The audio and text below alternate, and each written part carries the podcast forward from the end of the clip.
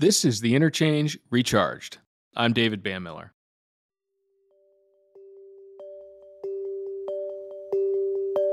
Demand for lithium, nickel, and cobalt used in EVs, chargers, solar PV, wind, and batteries is likely to rocket to 35 times the current demand by 2035. So called precious mineral demand could rise by 15%, cobalt by 14%, and nickel 13% above the projections made before the IRA in August 22. How is the industry going to meet demand? Innovative new ways of mining. Before we get into the discussion today, I want you to join me on a quick journey. We're going deep, down to the seabed of the Pacific Ocean, 1,400 miles southwest of San Diego. Join me in the sub and let's explore a new frontier in mining. It's October 2022. We're on the seafloor, and in front of us is a remote controlled 90 ton machine lowered from an industrial ship on a cable nearly three miles long. I'm looking at the latest venture from the Metals Company, a startup founded in 2011 focused on deep sea mining for the metals we need for the energy transition. It's a mammoth machine, with water jets on the front blasting away at the seafloor. The rocks it dislodges are sucked into an intake at the front, then into a centrifuge to spin away the water, and finally sent up to the mothership on the surface for processing. The ship, the Hidden Gem, was a former oil drilling vessel nearly 800 feet long. These huge black boulders I've just watched squirreled away from the seafloor up to the surface, our guest today refers to as batteries in a rock. He's Gerard Barron, CEO of the Metals Company. We know that 70% of our planet is covered in ocean. It's strange that we've not gone to the ocean looking for where we can find a supply of metals until now. What we need to be thinking about is where can we get a supply of these important battery metals with the lightest planetary and human touch?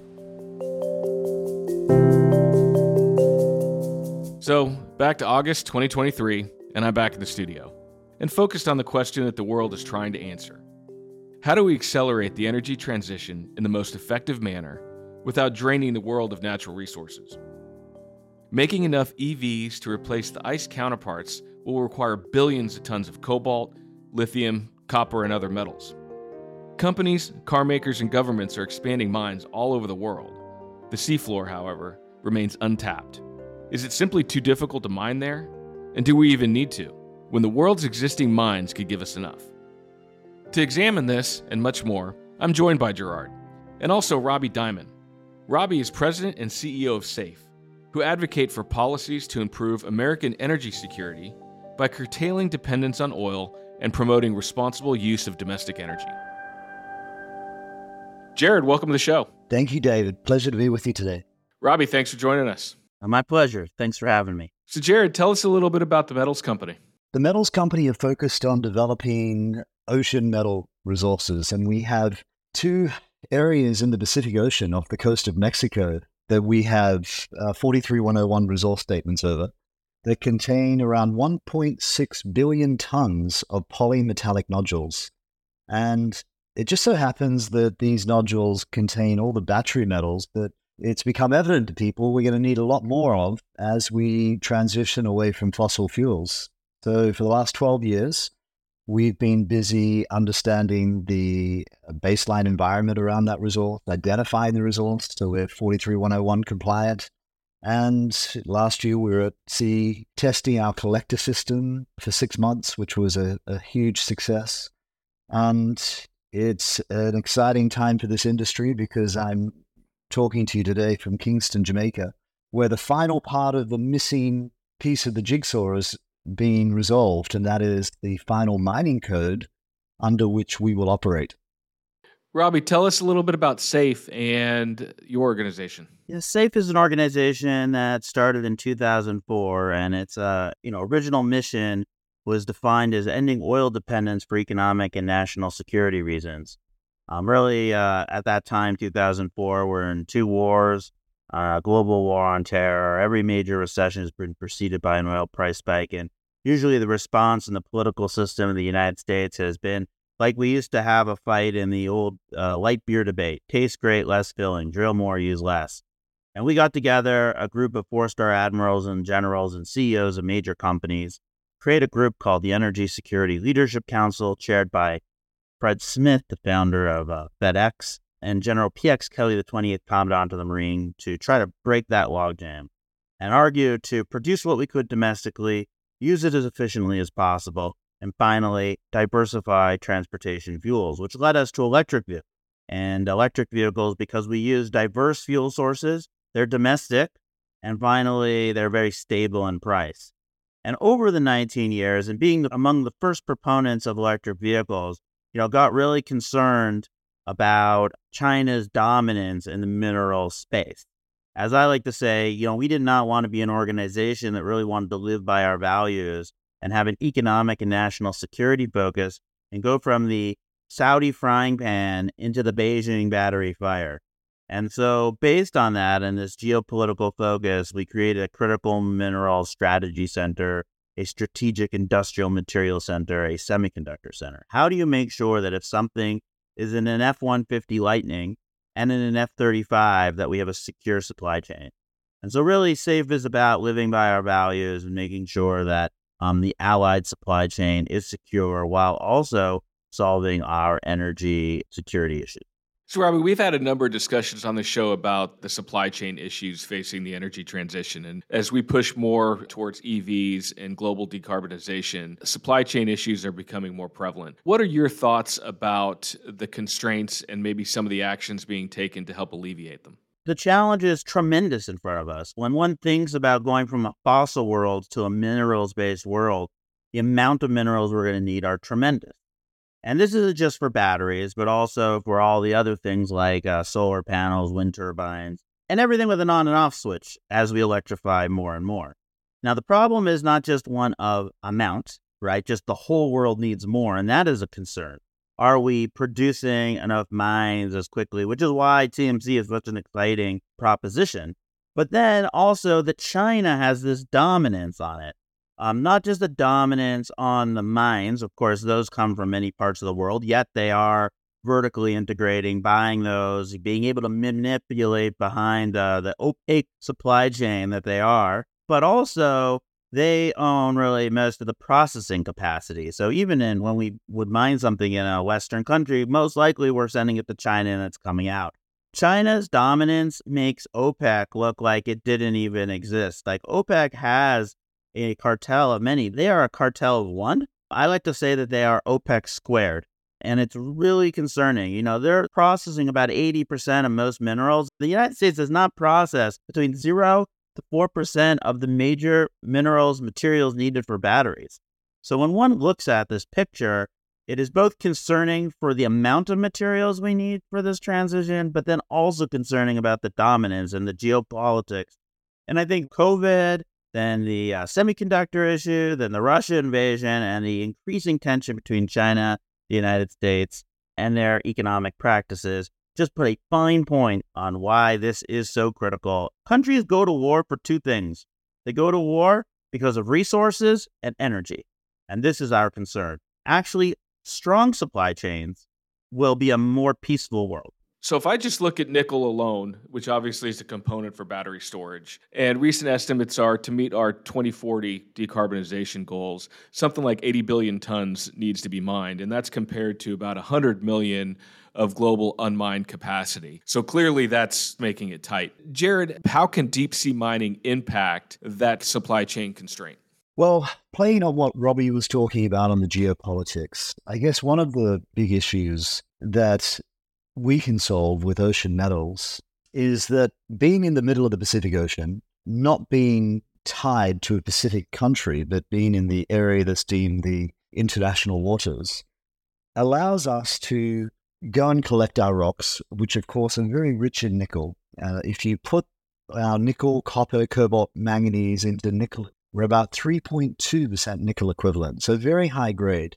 And one of the great things is that we can put those nodules on a boat and ship them to North America or to Japan or down to Australia or to Europe. And that opportunity is not available with land based ore bodies. Typically, no one wants a mine in their backyard. We know that. That's why getting mines permitted in the USA has been such a challenge. But the other issue is infrastructure capital hurdles.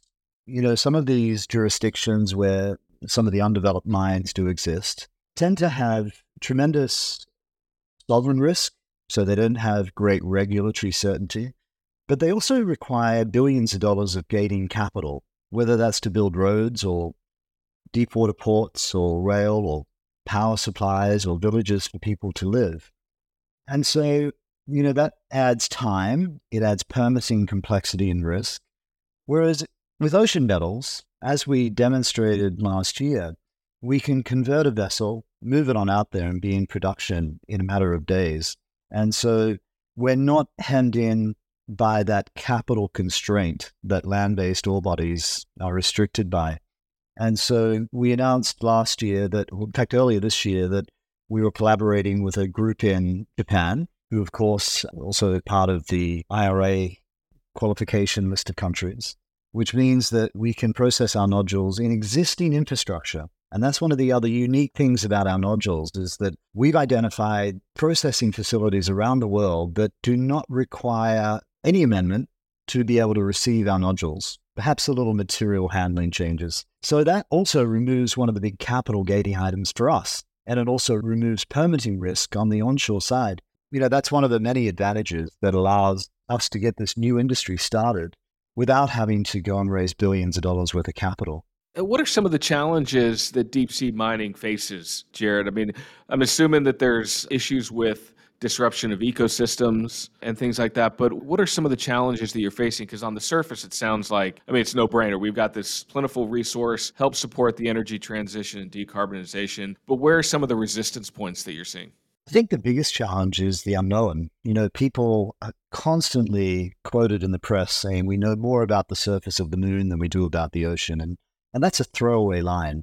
Because when it comes to the Clarion Clipperton zone, and certainly the areas that we had been spending hundreds of millions of dollars on over the last decade, you know, we know every square inch of our resource, and we've been carrying out those baseline environmental data studies to make sure that we understand the ecosystem before we disturb it. And last year, of course, alongside our production vessel, we had another research vessel filled with about 80 people, many of them scientists from institutions and universities all around the world who were part of our environmental research team and program, where we were monitoring the area before we disturbed it.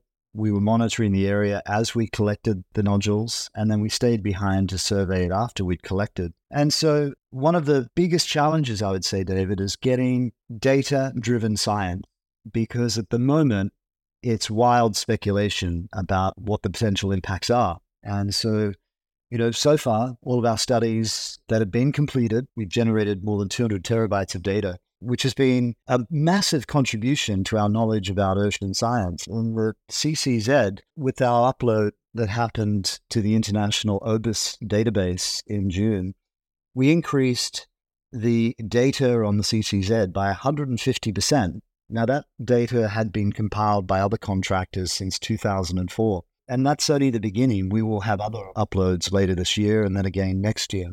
And that data is what provides the evidence around impacts. You know, we had 50 devices in the water measuring and monitoring as we were collecting nodules. So we could measure where the sediment moved.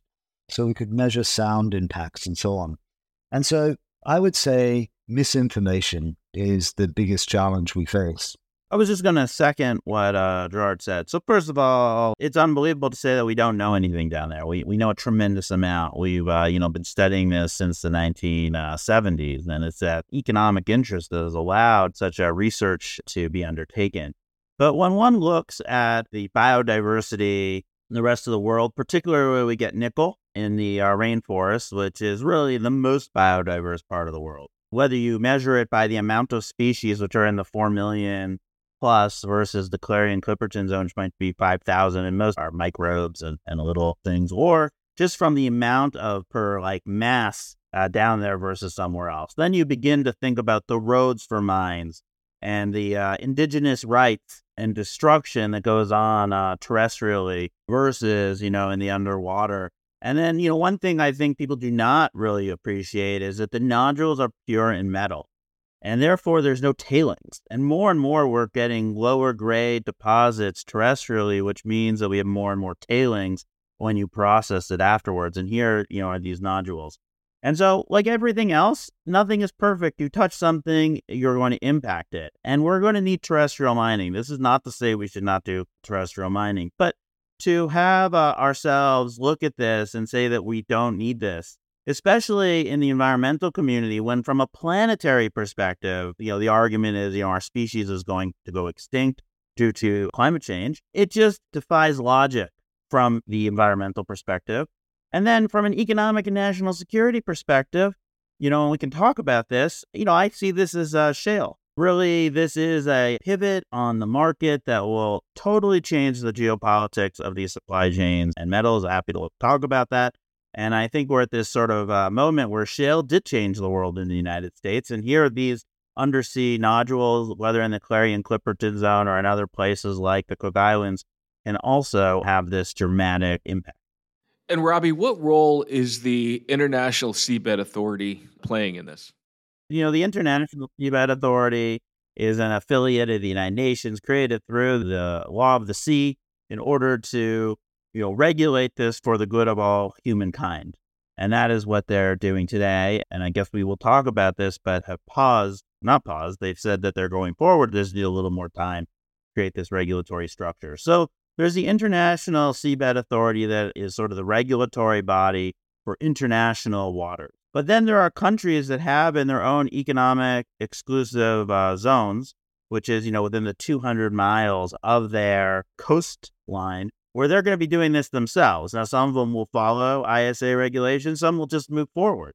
And so, in some ways, the ISA, I think, is playing catch up. Countries like Norway have said that they plan to get minerals in their deep sea countries like the Cook Islands. That is their own sovereign right to do that. So there's two things going on. But the point is, there are a lot of metals underneath the uh, ocean, and they provide, you know, really, I think what we need. And the last thing I would just say, which frustrates, you know, me in particular, is people do not appreciate the size of the Pacific Ocean. I mean, we are talking about a minuscule part of the Pacific Ocean and a part that is very flat um, a part that, once again, if one was just watching what happened with the Titanic, there's no um, real, uh, let's call them uh, creatures that live beyond that. There's no fauna even down there because it's so deep. The Titanic was about 13,000 uh, feet. Uh, this is uh, past 16,000 feet. So I just think like we're taking an unknown, which is actually more known, and using it to hurt us from a planetary perspective, which is just very frustrating. I think for people who see the risks, both environmentally but also uh, strategically, of these supply chains of this transition. And just adding to what Robbie was saying on the environmental side, we know that 70% of our planet is covered in ocean.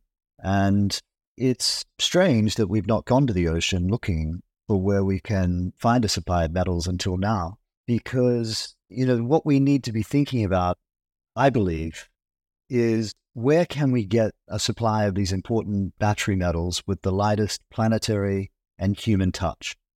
Because it is true, there are nickel reserves in Indonesia.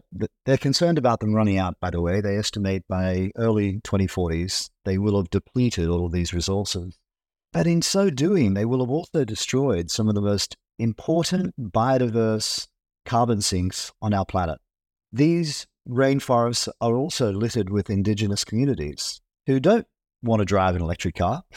they want to live peacefully, yet they're being pushed out by the encroachment of mining. And there's this tremendous gift that Mother Nature has created in the abyssal zone, a thousand miles away from the nearest community, in a part of the seafloor where there is zero flora, and the fauna that does exist, because there is some life there in the CCZ, but it's primarily bacteria which has a role. And of course, what we're studying is what function does it provide and how can we minimize the impact, mitigate those impacts, and what are recovery rates like. And so far, our environmental program is providing the evidence to be able to make those informed decisions. And we're pointing to a conclusion of that environmental work, which we've started to release some of the results already. And all I can say is it's very, very encouraging. You know, the impacts are far less than we imagined. If I just give you an example of sediment plume, which is probably one of the main arguments that has been used to date. As our robot crawls along the seafloor, we'll generate some dust, a little bit like you would if you drive your car down a dirt path. But the question is, how far will that dust travel? What will the impact of it be? And speculation by some NGOs mainly was that this dust will travel for thousands of miles. But instead, what the results have proven, and MIT published three important peer reviewed papers last year because they were observing a program from the Belgian and the German contractors, is that the sediment only rises around two meters above the seafloor, and up to 98% of it settles in the same test area. Now, as I mentioned last year, we were at sea for six months collecting nodules on our license area. It was a fully integrated test and we had 50 devices in the water listing, measuring, and our findings were exactly the same as MIT. So the sediment rises only around two meters above the seafloor and pretty well stays in the same area. And these currents on the seafloor are very different to the currents above them. And so it's a, another great gift that this resource offers. So, Gerard, what other challenges from a technological standpoint do you face at those depths? Doing something for the first time at scale brings its own set of challenges. But one of the ways we addressed that as a company was we went looking for a partner who brought great expertise in the deep ocean. And so in 2019, Allseas became an investor. And we also awarded them a contract to build our first collector system and so Allseas private company for 37 years have been a, a, leading name in the pipeline industry for the oil and gas industry. So they've been working in the deep ocean in a 24 7 production environment for decades. And so one of the reasons why our trials last year were so successful is because Allseas could bring to this industry everything that they've learned for the last 37 years in an adjacent industry. And so, of course, there are challenges, but that can be solved through expertise in engineering. And you know, engineers love a problem, and they've had their best minds on solving this. And so, what we have successfully shown is that we can collect these nodules at scale. And so, what we're busy doing now is converting that first production vessel, the Hidden Gem, into being production ready for when we anticipate we'll be afforded the ability to go and commercialize this asset. On the onshore side, we've completed our pilot processing work where we showed how we would take the nodules and turn them into battery metals. And we've now engaged with other onshore partners, including a Japanese corporation, PAMCO, who've been processing nickel ores since the 1960s. So, once again, an enormous amount of expertise that they can bring to help us solve the onshore processing challenges for this new material. And so that's been our approach. Invite people in. Of course, we've worked with Hatch, we work with Bechtel, and quality names who can come and help us you know, get this industry started. And I must say, the supply chain has been enthusiastic because this has the opportunity to disrupt the metals and mining industry because of the size of the resource. On our area, we know we have 1.6 billion tons of these nodules on the NORI and the TOML license area. And just to put that into numbers, that would be enough to build around 280 million 75 kilowatt batteries on an NMC chemistry. So it's a really large resource. So, Robbie, what can governments, maybe more specifically the US government, do to help move this initiative along? First of all, I think governments need to engage, and uh, they are down at the International Seabed Authority. But there's both things that they can do uh, at the International Seabed Authority, but then um, I think outside that system. So the United States itself is not a signatory of the law of the seas. They have only an observer role. That doesn't mean they don't have influence, but they have an uh, observer role down there. And I think it's important that the United States does not support a moratorium, and, and that that has not uh, happened. But that being said, it's not exactly like we're leaning in as a country. And here we have everything to benefit, right? That's between Hawaii and Mexico. Put them on a ship, sail them to the United States, sail them to Japan, but really sail them to the United States and have this mineral that doesn't have the contentious issues with indigenous and, and other land based things in the United States, process them here to really create an alternative. But then there are places like in the Cook Islands and other places where the United States also has a big influence. I think the Chinese, you know, when they went to the Solomon Islands, suddenly the Chinese show up in the Solomon Islands. You know, the world is shocked. Um, we've forgotten about these islands, and the Chinese are there, and so there's this whole string of islands, which is why Biden, when uh, after the G7, although he couldn't go in the end because of some uh, domestic, you know, budgetary uh, issues uh, with the Republicans, but he had a whole trip to go to the Pacific Islands. And because these islands are really important to us. So there are islands like the Pacific Islands or the island of Nauru that has sponsored TMC's license area. And so I think it's really important for the United States to uh, lean in. And I think we've had at the executive level sort of, uh, they're neither here, they're neither there. They're really interested, but no one's taking a, a firm position. It would be much better if they did. Now, in Congress, I think they're trying to put some pressure. So, just in the last uh, National Defense Authorization Act that was passed out of the House, there's a provision for the Pentagon to respond to how to use nodules in the supply chain. And I think that that and different steps like that will help out. And the United States, if we do nothing, will lose. We'll lose to China because China has announced that they feel behind in this area and are going to accelerate. And in this Clarion Clipperton zone, they hold license areas. We hold none for the reason uh, that I said. So even if we don't hold those license areas, I think by leaning in, being positive, providing the money both for research, extraction, using our Ex-Im Bank, our DFC, all of our facilities, getting those picked up, sailed to the United States and processed, it would change the landscape of this geopolitically. And that is what our country needs to do. And I hope the Biden administration really sees the value in leads, both from the national security side, their Asia people, their supply chain people, but also from the environmental side, if they really do look at this uh, resource as they should. And if not, Congress should continue to push them to be doing. Gerard, from a financial perspective, how do the costs and returns of deep sea mining compare to onshore? People think it must be expensive to operate at 4,000 meters below sea level but actually it's water. You know, I'm sure we've seen pictures of mines or visited uh, land based mining operations where an operator might spend seven years or more building a shaft to reach the terrestrial deposit. So we don't have those challenges. And so, of course, 4,000 meter water depth brings other challenges, but they can be solved. And so the capital light nature approach that we've taken also has a great impact on the financial returns. And so, what we think is that operating in the bottom quartile, operating with much lighter environmental impacts, whether it's CO2 emissions, whether it's the amount of water we use, whether it's the alternative use that land based ore bodies have compared to the abyssal zone that doesn't really have an alternative use, all of these indicators just help the package of getting this new industry started. And we've funded life cycle analyses. Uh, Benchmark Mineral Intelligence just published an LCA in recent months that was focused on our NORI-D project, where they looked through the lens of an LCA at all of those range of impacts. And the results were encouraging.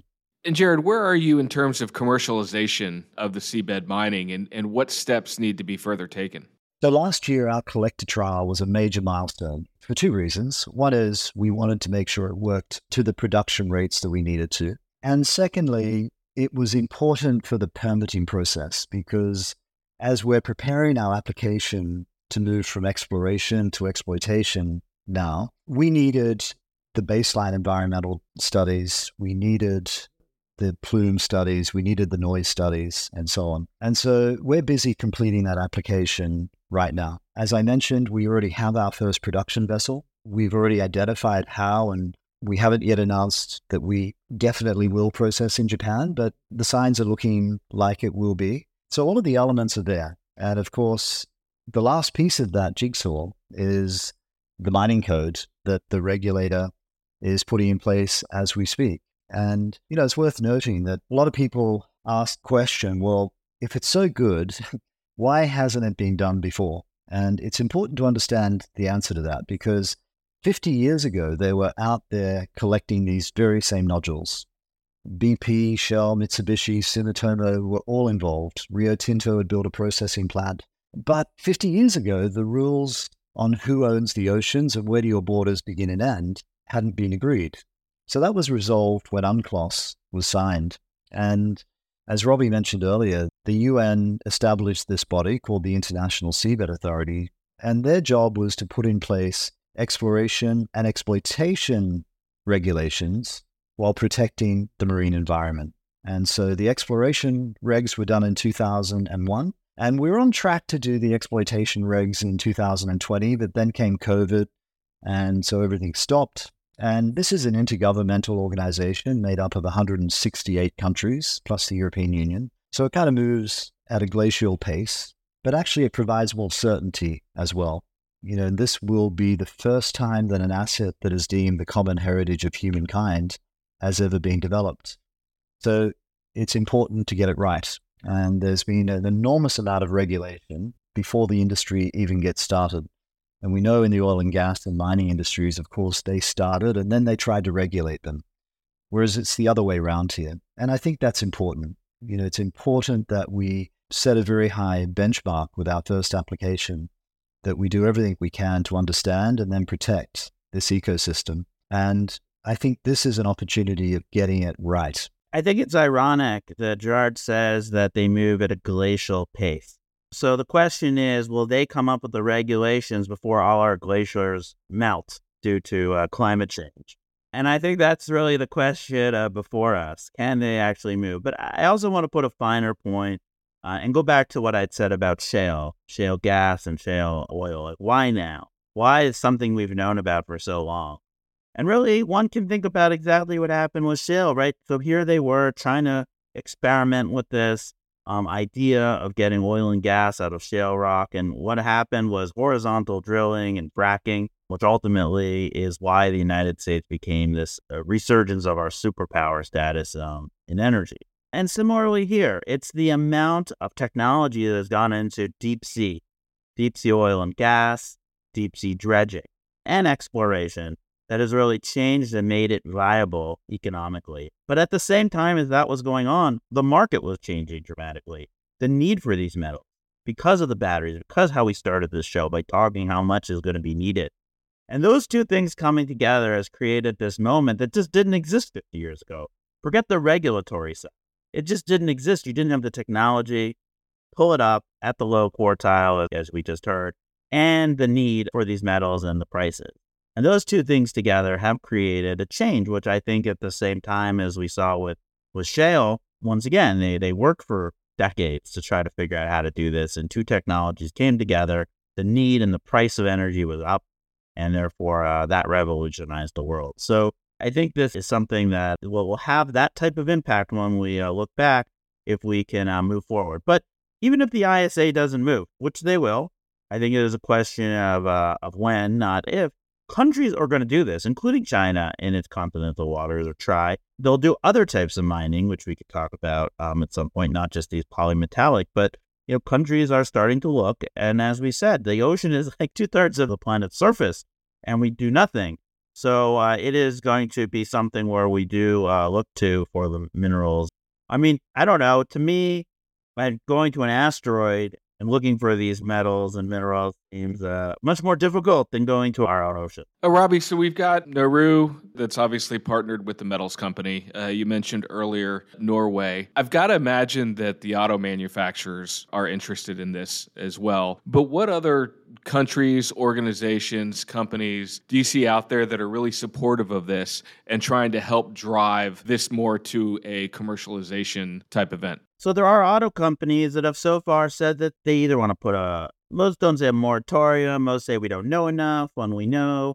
And so I, I don't want to paint a picture. I want I want to paint a picture which is there are some companies that say they, they're pausing their use of this. Some are more definitive than others. And and I think as the science comes out, as we start doing this, that will change. And some, as you say, are quite interested in it because they have these uh, major uh, challenges. I mean, there's also you know anything as i said that has a, an on off switch cares about metals. The Pentagon, should, you know, cares about metals. Here we are, not just having an energy revolution, but a military resurgence with the war in the Ukraine. Not only does the United States shown that it needs to create an industrial capacity and and restock um, its military, but at the same time, every NATO ally is saying the same thing. So we have this massive supply chain uh, issue uh, happening. And I think a few handful of places have said, you know, we don't know and we'll see. And then a handful are saying, like, yeah, we really want to look into this.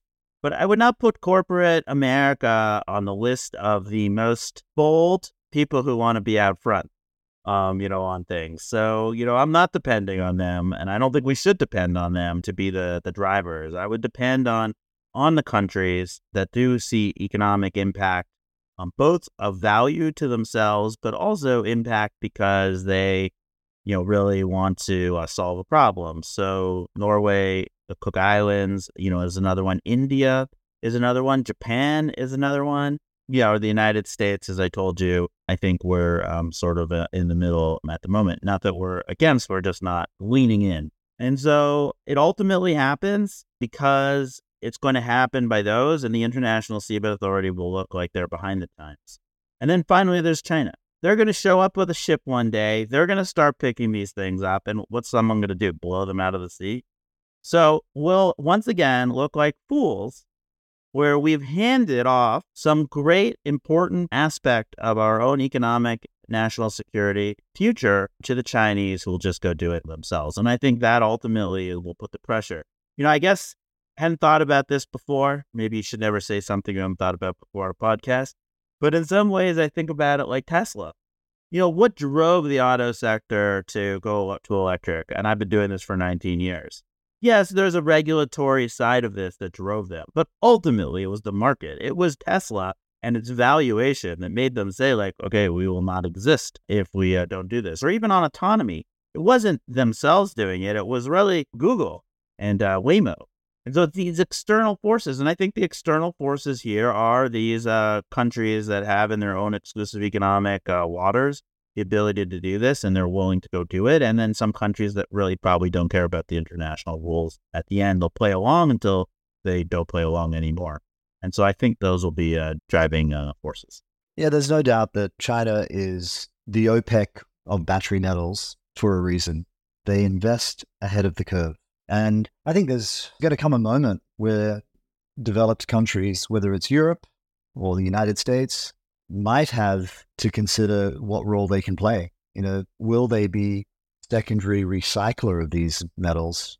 Because despite the fact that there are initiatives like the IRA, Europe, of course, has several development funds that are trying to encourage a new supply of these important battery metals, but they move so slowly.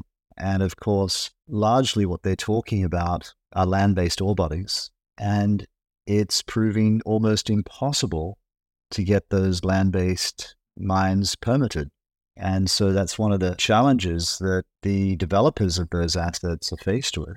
And so, on the other hand, you've got conservative NGOs who are saying, well, we don't want you to mine nickel from the rainforest. But we also don't want you to pick up these rocks. So it's like, okay, so what then? And I think that's one of the dangers that I see is the very heavy hand from a minority group of NGOs who are having a lot of influence out there. And, you know, that has to fall at their feet. The cost of slowing down the development of ocean metals, because every year that we are not picking up rocks to turn them into battery metals, is seeing an increasing rate of deforestation to get access to nickel laterite ores. And we can draw a direct connection to saving rainforests that are rich in nickel laterite by shipping our nodules to some of those onshore processing plants that are currently processing nickel laterite ores. So, a direct connection. We can help slow down or stop the permitting of new nickel laterite mines. And it might be hard to shut down the operating ones now, but I hope by greater awareness, I hope by drawing a comparison between the environmental impacts of ocean metals from polymetallic nodules compared to land based rainforest nickel, we can get customers starting to say, I don't want that. Now, of course, they're trying to regulate it as well. The Battery Passport Initiative is a step in the right direction. The carbon equalization measures that Europe are talking about are a step in the right direction because that could add a very heavy tax to the cost of using rainforest nickel. So that would be good. But we can show a direct comparison. And this is, you know, we've we've tried hard to build bridges with the NGO community because on the surface we should want the same thing. If we accept that we're going to need more metals for the transition, then what we should be focused on is where can we get them with the lightest planetary and human touch. But unfortunately, it doesn't always work that way. A lot of those NGOs aren't focused on science, they're focused on messaging. And of course, you know, in some cases, not all, but some cases, the land based mining industries haven't done themselves any favors. You know, they've left behind horrible wastelands and haven't respected indigenous communities and so on. But this is an opportunity to get it right. And we invite them to come and sit with us anytime. You know, Winston Churchill, when he was deciding to turn the British Navy from a coal powered navy to an oil powered navy, and of course, the Britain had a lot of coal but no oil and he was thinking about, okay, what are countries I can, you know, sort of in my colonial world own? And he said, you know, security comes from diversity and diversity alone. That is the question of diversity of supply chain. And seabed nodules offer a tremendous diversity. The International Energy Agency came out last week with its, uh, you know, recent update on the minerals we're going to need. And yes, there was some positive news that by 2030, they see an ability to get you know, the materials we need. Now, 2030, well, post 2030, but they did say that there's a greater concentration and it is less diversified than it's ever been. And that on greenhouse gases and water use in order to do that, it's also greater. So we're moving in the wrong direction from a security perspective. So take Indonesia. Indonesia, where this nickel uh, is coming from, is now 50% as nickel production and its environmental standards are going down, and the Chinese are basically own that industry, right? They're all throughout it. And so, are we going to be dependent on this country, Indonesia, where China is sort of this pivot? It owns it's their companies that own so many and has lax environmental standards. Or can we provide a deposit that we can have much more regulatory oversight and have this diversified supply chain? And it does speak to the economics here. And this is what's frustrating. China has this complete vertical integration, right? You're competing against a country that has unlimited uh, resources and can manipulate the supply chain at all points. And so, what we do see going on is China, in several cases now, flooding the markets like they've done in the past with materials, driving out private companies or public companies in the Western world that live quarter by quarter in the market and driving them out of business. And then showing up and saying, oh, we'll buy you, or can we buy you, and everything else. So they're manipulating the market. And so what we do need are these low quartile types of deposits to get around the ability to do that. Otherwise, I fear if we do not put the right pieces into place, if we do not even have a willingness to pay more for better produced uh, metals, our companies will be driven out of business through the cycles of OPEC, this OPEC being the China OPEC, throughout the supply chain as they manipulate it. And so I think it's like really critically important to understand that and why this is uh, such a you know a tremendously important resource to understand and to begin to produce as soon as, as possible. I agree completely. I mean, you both bring up excellent points. And I've said for a while, I mean, we went from a U.S. standpoint being dependent on OPEC to eventually becoming energy independent. And then now with the drive to electrification, more EVs, we're finding ourselves tied a little bit more to China, which Gerard says kind of the new OPEC of battery raw materials. And as we're trying to make that transition to more diversification of our supply chain, we're facing resistance. And we really need to move forward. Otherwise, we're just going to find ourselves in the same position the US was in in called the 70s. I mean, having a hear no evil, see no evil strategy, which is what some have adopted, just give us the vehicles, just give us the panels, just give us the wind turbine, just give us the aluminum, and not looking at how, even in that system, they're just laundering coal and emissions into our own products before we go and use them. That's the problem. Opaque supply chains are the friend of authoritarian regimes transparent supply chains are the friends of uh, what I'd say a high standard in democracies. And what we see from China is when we do put transparency in, they go the other direction, whether that be on the stock market by taking their companies off once we put auditing standards, or now throwing out our own auditors or putting them in jail or investigating them in China. So, what I think the Western world or, or uh, the allied countries or, or people who want to live by a certain standard don't quite appreciate is the bad is happening. They're just not seeing it. And so I use rare earths and permanent magnets as an example. So, near a permanent magnet facility, um, and we all hear about rare earths and permanent magnets in China, there's a pond that is radioactive. You know, you couldn't do that but they can do that. They launder, you know, they have lower environmental standards. There's like a 100% cancer rate in the area. You just can't do that here. So, once again, does that help us? Is this the backs of these people that we want to build our future on? So, the best, most important thing beyond seabed minerals, like just to get to the core of what we need to do, is we need to have radical transparency in our supply chain from the mine or the seabed all the way to the final product. We need to embed our standards of human rights, child labor, and environmental standards into the products, admitting that we will pay a little bit more.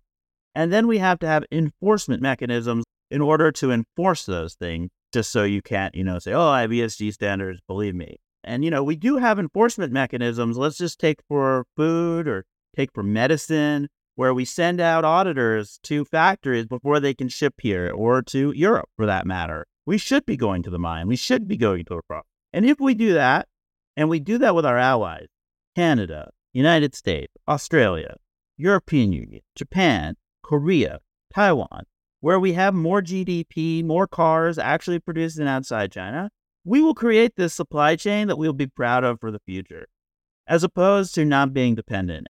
You know, after the COVID epidemic, they basically said there was a great resignation. And I think we are in a great reconfiguration of our global economy, but this is like after World War II, we reoriented. We are in that moment. It's just this major moment, Ukraine, COVID, and this is the transparent economy, you know, we ultimately need. And so it's not about ESG to make ourselves feel good. It's not about writing a report. I'm a national security hawk. And here I am telling you, if you want to compete, otherwise we will ship our industries over to China, we'll launder our environmental consequences and our human rights issues, and then we'll just use their product. And that's not the future I think we all want. And so I think it's bigger than just this one issue, but this one issue does symbolize how we have to grow up as a superpower, and we don't live in a post material world. Someone's got to produce something, and we should do it, and we should do it with our high standards. That's how we win. I'm sorry to uh, you know get so uh, animated. I just feel like you know the psalm. I just quoted a psalm in a blog I write, and it says, you know, those who have eyes and do not see, those who have ears and do not hear, those who have mouths and do not speak, etc. It's very famous. That's what it feels like. We see these things going on around us. We've been living it for the last decade. Our societies are upset that we've deindustrialized. And so now is our moment. Let's just call it what it is and let's create the future. And I think deep sea nodules are really important to that. And we should, and you know, the Economist just came out for it and said, like, it's time to get moving. Now, we don't need hundreds of things. We just need one ship. Let's start. Put a, one foot in front of the other. James Cameron, famous director, Sea Explorer, always a concerned what he'd say, made the great movies about human exploitation. And yet he's come out for deep sea harvesting of polymetallic nodules uh, recently. And I think it's very important. As he says, most of the ocean floor is clay. And this is an area to do it. And he understands, you know, what we are doing to indigenous people. And he didn't say it's perfect. And his great line in his interview was, now we're going to grow conscience. And so I think it is really a telling. And again, I think uh, we can start the regulatory side, create these uh, regulatory pathway for companies like TMC and let them put a ship on there. Let them put two ships on there and let's try. Otherwise, we're uh, fooling ourselves and we'll regret it 10, 20 years. So, Gerard, how can we keep up with TMC and the progress you guys are making? So, the metals company uh, NASDAQ listed. So, you can uh, go to our website at metals.co and um, join our newsletter distribution or follow us on Twitter or, or LinkedIn or Instagram. And of course, you can also look up our, our ticker. It's TMC on NASDAQ. And it's been an exciting ride to get to where we are. And I think it's going to be, you know, even more dynamic as we move forward and open up this new industry. And, you know, I guess one of the analogies, of course, is offshore oil and gas. Once upon a time, there was none. And then all of a sudden, 30 plus percent of supply was coming from the offshore industry. And, you know, I think we can take an even higher market share when it comes to some of those metals, particularly nickel and cobalt and manganese. And so it's a time when rubber is hitting the road. So please come and join us on the journey. Well, Robbie, Gerard, I really appreciate you joining us on the show today. A great discussion, and I'm looking forward to seeing how deep sea bed mining evolves. Thank you, David. Thank you very much. I'm David Banmiller, and this is The Interchange Recharged, out every second Friday at 7 a.m. Eastern Time. If you haven't already, check out our sister podcast, The Energy Gang. It's a bi weekly look at the biggest and most important stories in energy. Hosted by Ed Crooks, with regular guests Dr. Melissa Lott from Columbia University's Center on Global Energy Policy, and Amy Myers Jaffe of NYU's Energy, Climate Justice, and Sustainability Lab plus a roster of analysts, commentators, and industry leaders, it's everything you need to know in one place. So, next Friday from 7 a.m. Eastern Time, join the Energy Gang conversation, and we'll see you in a couple weeks.